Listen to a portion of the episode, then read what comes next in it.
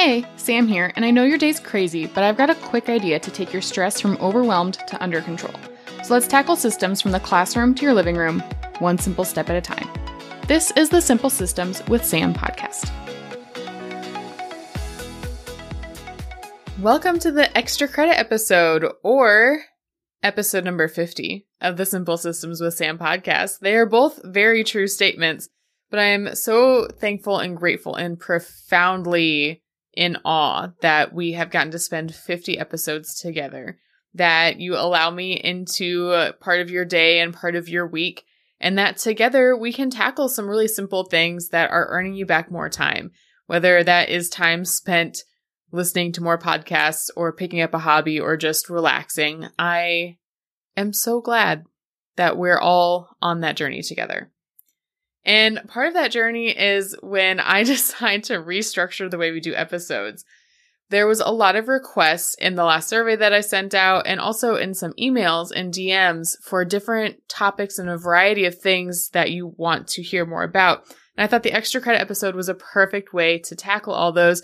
And we're going to format it kind of like a class. Um, I've never really seen segments done by a solo person podcaster, but we're going to attempt it.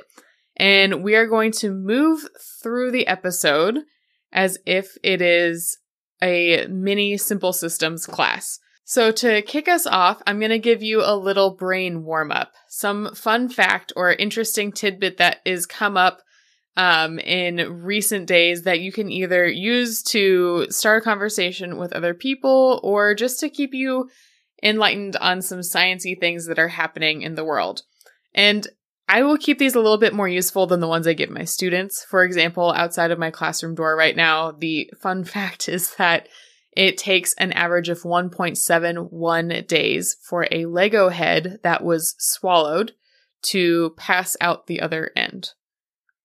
Ours are going to be a little bit more useful or a little bit more interesting, and it's going to let my, my nerd out just a tad. So I'm going to give you a brain nugget news piece, and that is the fact that just last week we had launched a 3D printed rocket. Now, that's what all the media is calling it. The entirety of the rocket was not 3D printed, but major components and multiple components were.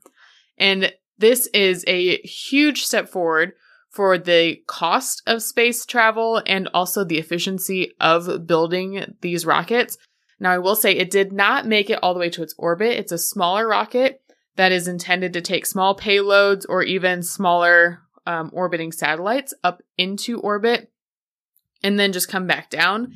Um, it didn't make it all the way, but for a first launch, it did really well.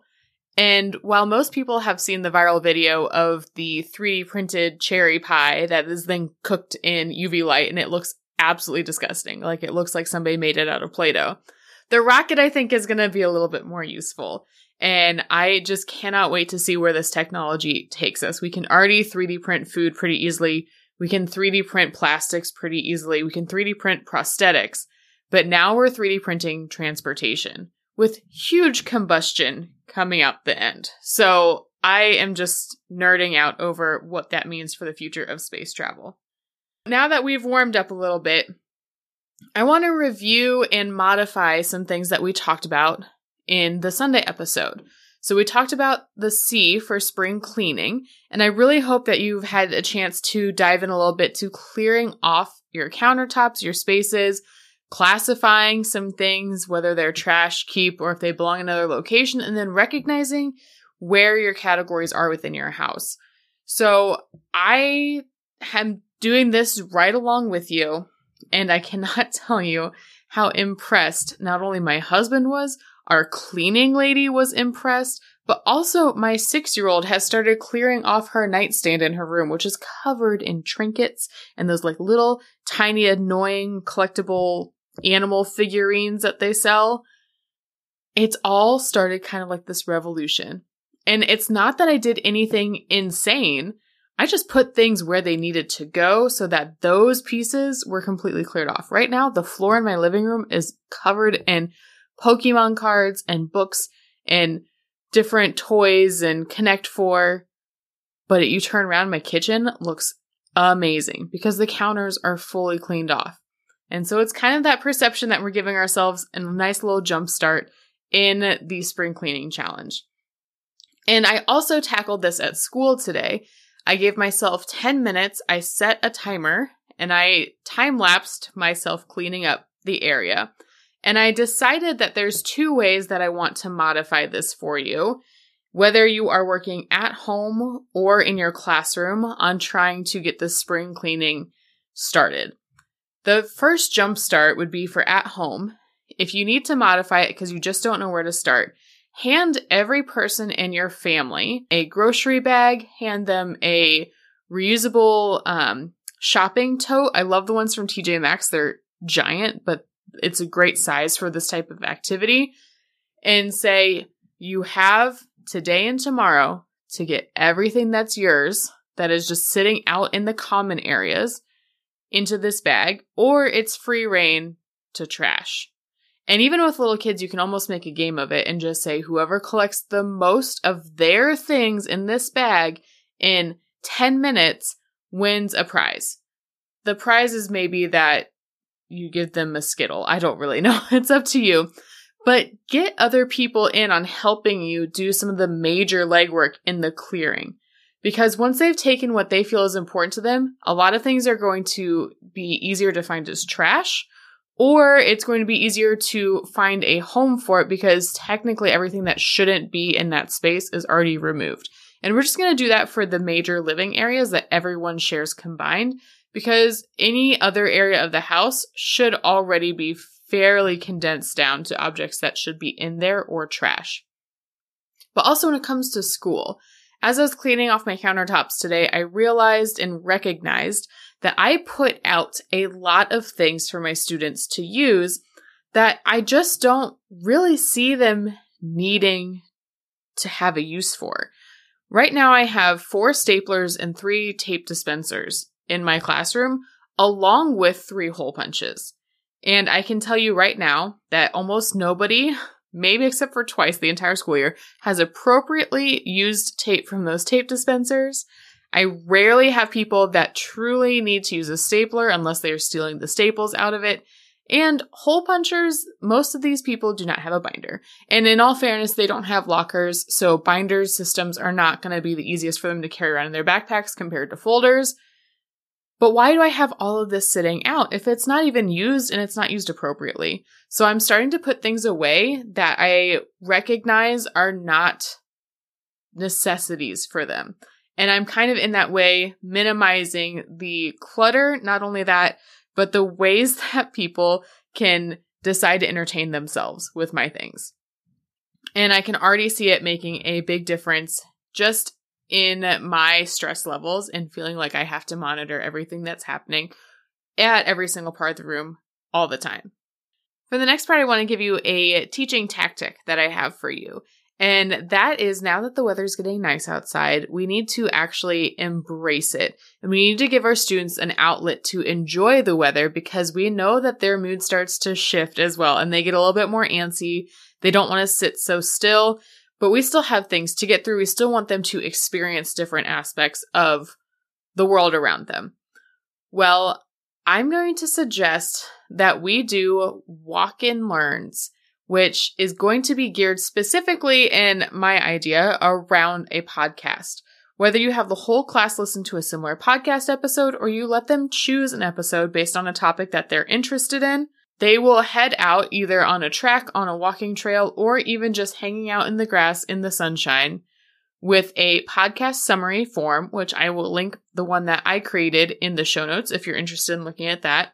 And they will be just listening to a podcast episode. I suggest one that's around 30 minutes long. That way, between moving your students outside, getting them on the right path, and also completing the summary, that takes up about a 45 to 50 minute long class. What you'll do to kind of add on top of this is not only are they going to be listening to the episode, but as they walk around and as they complete these laps or they work with each other, every five minutes or so, blow a whistle.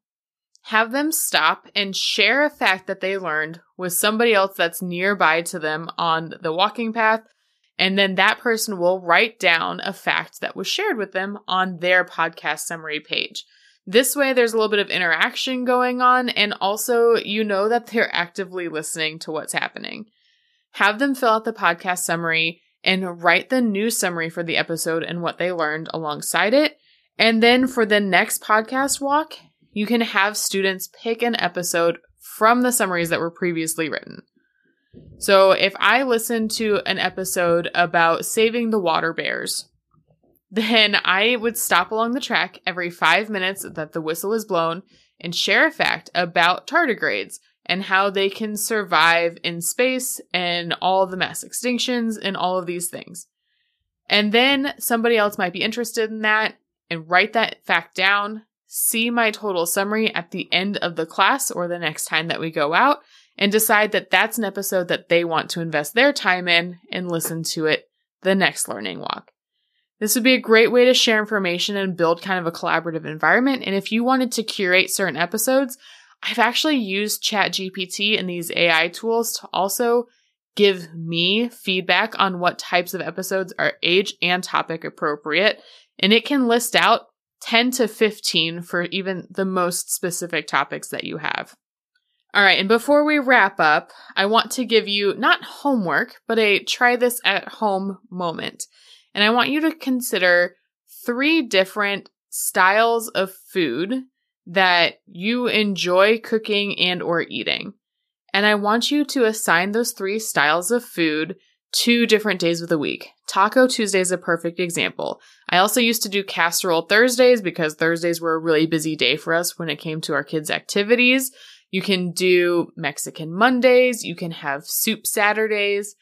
I like alliteration, but they don't have to match the letter of the name to the letter of the day of the week and then create your next weekly meal plan around those themes. Start introducing themes into your meal plan to simplify what you are needing to think through and eliminate some extra decisions that are on your plate. And last but not least, we're going to have a little due date at the end where I just give you some very attainable and actionable steps that are timely so that you can execute on them. It was a highly requested was highly requested to be added into the podcast is some tangible due dates. So this is coming out on March 29th. And I want you, if you have not yet, by April 1st, go ahead and download your tracker for the 75 Simple Challenge.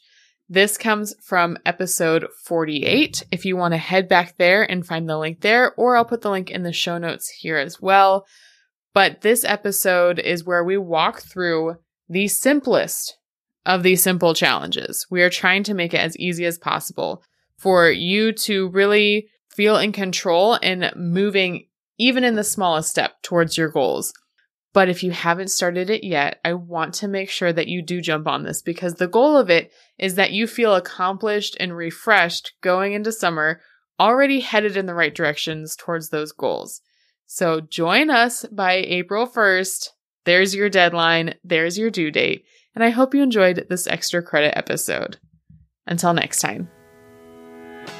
Thanks for hanging out today. I hope that this simple step will help build big results in your classroom, home, and life. Remember to subscribe, review, and tag me on social media at Engineer Does Education so we can build a simple system together.